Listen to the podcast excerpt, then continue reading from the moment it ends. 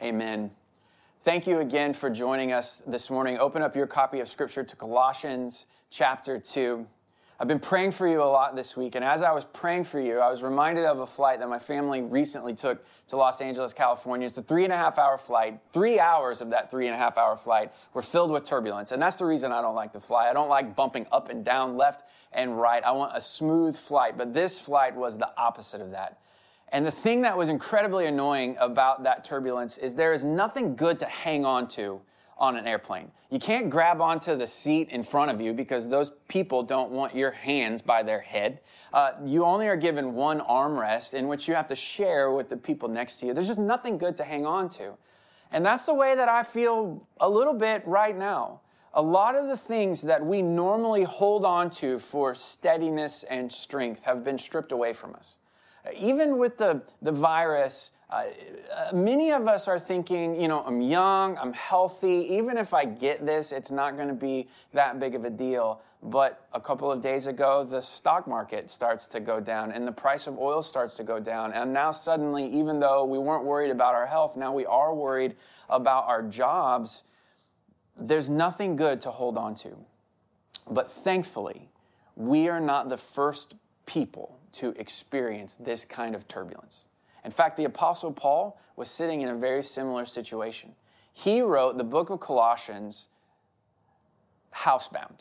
Uh, we're housebound because of uh, a virus. He was housebound because of the Roman Empire and their, uh, their prison system. But he has some words, the eternal, abiding, inspired word of God that will be something in these turbulent days that we can hold on to. So let's look together. Colossians chapter 2 Verse 6 So then, just as you received Christ Jesus as Lord, continue to live your lives in Him, rooted and built up in Him, strengthened in the faith as you were taught, and overflowing with thankfulness. A few things I would love for you to write down this morning. Number one, this is what we can hold on to. Be reminded of when you confessed Jesus as Lord. Verse 6 So then, just as you received Christ Jesus as Lord, he's encouraging them to, to remember. Hey guys, remember what the situation, the circumstance was when you first confessed that Jesus was Lord of everything. Remember the culture that Paul and these first readers are, are living in. They're living in a, a, a, an era of kingdoms where you could go to sleep one night and you could wake up the next morning with an army of another kingdom surrounding you and you used to give allegiance to this king, but now you've got to give allegiance to this other king. The Roman Empire is spreading and, and conquering lands throughout the world at this time. And so Paul is saying, hey, remember when you used to give your loyalty and allegiance to someone or something else, but now we have come to understand that Jesus is Lord over everything. Go back to that time. Remember when you confess Jesus as Lord for me, I grew up in church, and so thankfully I've had many opportunities over the course of my life to, to hear the truth that Jesus is king over everything. The one I go back to most often, I, I was a young teenager. My church had sent teenagers away to a, a, church camp, and you can imagine during the day we're doing things like bows and arrows and canoeing. And in the evening, we would come together. It was a metal building, and we would do a, real similar to what we're doing this morning. There would be a time of singing, there would be some prayer, and there would be a time of, of open opening the scripture. And, and so my group was sitting on the back row, just as we had done every night before that. We're sitting in a metal folding chair and we're singing the songs. Uh, some people were praying. And then the, the teacher for the week, he got up, and I don't remember very much about him except for he had a very thick uh, mustache. And he set his Bible down on the podium, just as he had done the other nights before that. But this time, when he opened it up, something happened to me in, in, in that back row. I, I can't really put words to it, but all the truth that I had learned in church that was somewhere in the back of my mind rushed to the front of my mind. And I knew at that point, Jesus is Lord. So I want you to do something that may feel a little bit awkward. Uh, but if you're with some people this morning, I want you to push pause and I want you to share with one another when did you first confess Jesus as Lord? And if you're by yourself, I want you to put pause on the broadcast and just think for a second. What was the circumstance and situation? Where were you? What was happening in your life when you first acknowledged that Jesus was King and Lord over your life? And, and once you're done sharing that or thinking about that, then just push on pause and uh, rejoin the broadcast. The second thing that I want you to write down live your life for Christ. This is what we can hold on to in this turbulent time. Live your life for Christ. Verse 6 So then, just as you receive Christ Jesus as Lord, continue to live your lives in Him. Live your life in Christ. Paul says, if Jesus is your Lord, then act like it. Your version, your translation of the Bible may say, um, so walk in Christ. The picture is you walking with Christ, and when you come to a fork in the road, uh, you don't just do what feels right or feels natural. You stop and acknowledge that Jesus is Lord. I- am on this journey with you. Uh, which way are you going? Christ, are you going to the right or are you going to the left? Because whichever direction you're going, that's the way I want to go. You know what's interesting is most of us live our lives on a set of train tracks. That's the difference between uh, trains and cars and trucks. A car or truck can go any direction at any time, but a train is um, stuck on its rails and it only goes um, in one direction. And we live on those rails. We wake up in the morning and we have our morning routine, and then we go and do work either outside the home or inside the home, but we have a routine there. We come home, some of us sit in traffic, we get home, then we've got the family activities or we've got personal activities, and then we end up with our head hitting the pillow at night. And because we've lived in that train track mentality, most of us give very little thought to Jesus is Lord. But we have an incredible opportunity right now because the train tracks have been torn up. The train has been derailed this last couple of weeks. What would it look like for us to rebuild our lives with the ability to acknowledge Jesus, you are king of this moment, you are king of this hour, you are Lord of this whole day. And I want to be mindful of that. From the morning my head gets up off the pillow to in the evening when it rests back on the pillow. So I want you to stop, push pause again, and this time pray God, would you give us a greater awareness that Jesus is Lord today and every day? And will you help me be more and more mindful in how I'm living, that I'm living in Christ? So stop for a second, uh, pray uh, by yourself, pray with the people that you're watching this with, and then hit unpause and we'll continue. The third thing that I want you to write down, something we can hold on to, be rooted and built up by Christ. Verse 6 So then, just as you received Christ Jesus as Lord, continue to live your lives in Him, rooted and built up in Him. So the picture is something going down and something going out. There's a building process. You know, that's a really uh, troubling thing right now, is everything seems to be being stripped away from us. Our health uh, potentially stripped away, our jobs stripped away, our normal patterns stripped away. But here it says that Christ wants to build. He may be the only thing, uh, the only person, the only uh, person in your life with a building plan to add on to your life. He wants to build. Philippians chapter 1, verse 6 says, He who began a good work in us will be faithful to complete it until the day of Christ Jesus. He has a building plan for your life. There's a building up and out, and there's roots going down deeper and deeper and deeper. Uh, last fall, we had a mum on our front porch, and when the season transitioned from fall to Christmas, I took that mum and I planted it in our backyard. And so all uh, winter, it's sort of been dormant in our backyard. And and as spring has started to come and warmer temperatures and things coming back to life, I've been watching it to see if it would, uh, would bloom again, and it didn't. And so uh, I went to take it up out of the ground. And the crazy thing was, is I, I, picked it up. I didn't have to even use a shovel. It just came right up out of the ground, and it was still in the shape of the original pot that it had been in. Its roots had never gone into the actual soil. When the Apostle Paul is encouraging us to be rooted in Christ, the, the, the picture is that the roots would go down deep, they would spread out so that no matter what happens above the soil, we are secure.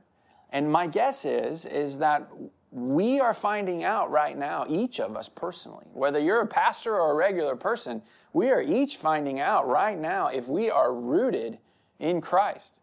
If you're just carrying the shape of the pot we call church, that's not going to be enough. If you're just in the shape of the pot called my parents' had faith. That's not going to be enough. Are, are, your roots going down deep? In Matthew chapter 13, Jesus told a parable about what would keep our roots from flourishing.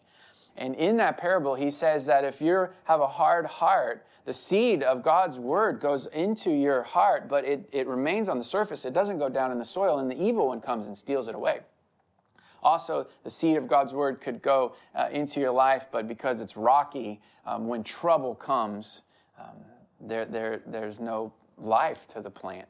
It, it, just withers and dies. And then also, the, the, the, the seed can be choked out by the worries and cares of this world.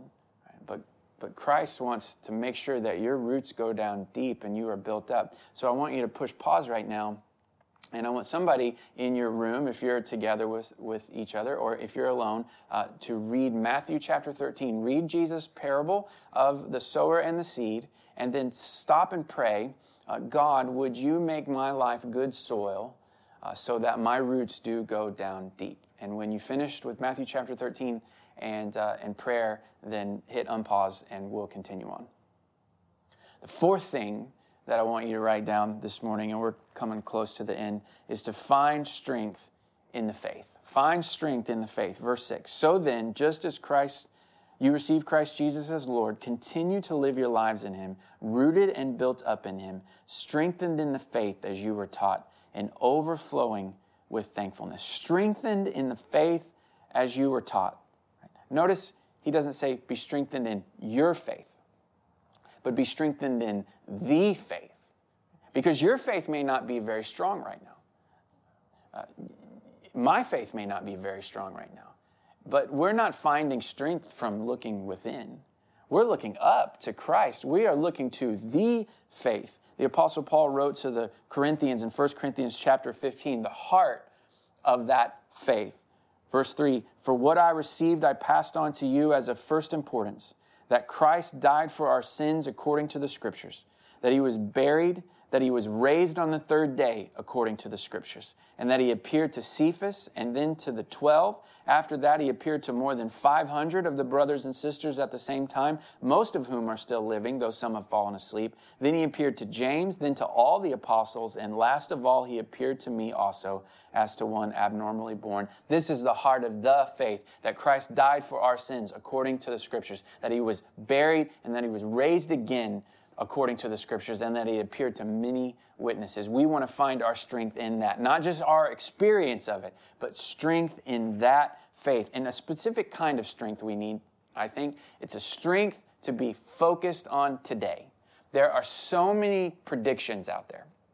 This is what next week is going to be like. This is what it's going to be like a month from now. This is what it's going to be like six months from now. Here's what the economy is going to be next week. Here's what the economy is going to be. Here's what the job market is going to be. There are so many predictions out there. And when I let my mind start going to those what ifs, it's very unsettling. But I want strength and resolve. You want strength and resolve to be wise about tomorrow, but to be concerned about today. This is what Jesus means when he says, Don't worry about tomorrow, because tomorrow has enough worries for itself. I want somebody to stop. I want you to push pause, and somebody, uh, if you're with somebody, if you're alone, I want you to stop and pray God, would you give me strength from the faith, the faith that stood the test of time? Would you give me strength in that faith right now? And finally, number five, we want to overflow with gratitude. Verse 6 So then, just as you received Christ Jesus as Lord, continue to live your lives in Him, rooted and built up in Him, strengthened in the faith as you were taught, and overflowing with thankfulness. I think for most of us, uh, this experience this last week uh, or so is, is reminding us of Hurricane Harvey when we were chained to our houses for a few days then. Uh, during uh, Hurricane Harvey, uh, we had the opportunity to watch the Cypress Creek rise and rise and rise and rise. Our house is not too far from it. And I, I remember the day that it, it overflowed its banks. And that's the picture that the Apostle Paul is using here that our gratitude would well up, well up, well up, that it would overflow its banks. Now, you might say, well, this is this is a really kind of terrible time to start practicing gratitude. But remember where the Apostle Paul is writing this letter from. Uh, he, he's not writing it from the Ritz Carlton. Uh, he, he's not writing it uh, on, on a, some beach in Hawaii. He, he's writing it um, in prison uh, under house arrest. And from that house arrest, he says, let your gratitude overflow. Let it be abundant. Let it spill out. So I want you to push pause. And I want you to, if you're alone, to start making a list, top 10 lists. Here are the top 10 things that I'm grateful for right now. If you're watching this uh, broadcast with other people, I want you to take a second and each share a couple of things. Uh, this is what I'm grateful for right now. Let your gratitude overflow its banks.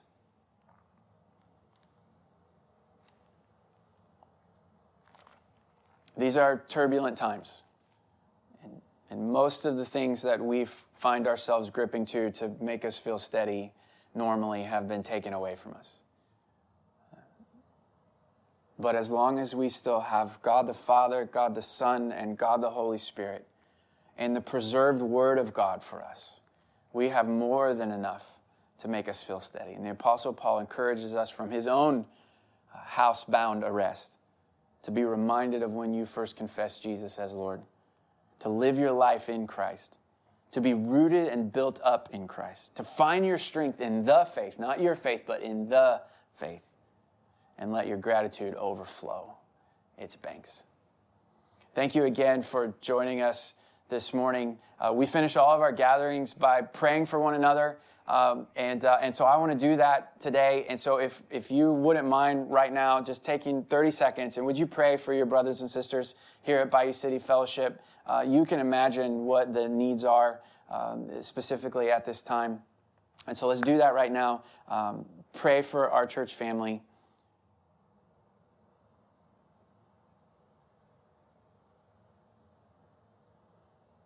And then we also finish all of our gatherings by standing up. And we normally grab hands, but we can't grab hands uh, because of COVID 19. Uh, so virtually we're linking up and let's say the Lord's Prayer together as we leave. Will you say it out loud uh, with me wherever you are? Our Father in heaven, hallowed be thy name. Thy kingdom come, thy will be done, on earth as it is in heaven. Give us this day our daily bread, and forgive us our trespasses as we forgive those who trespass against us. And lead us not into temptation, but deliver us from evil. For thine is the kingdom and the power and the glory forever and ever. Amen. We'll see you next week. Thanks for joining in.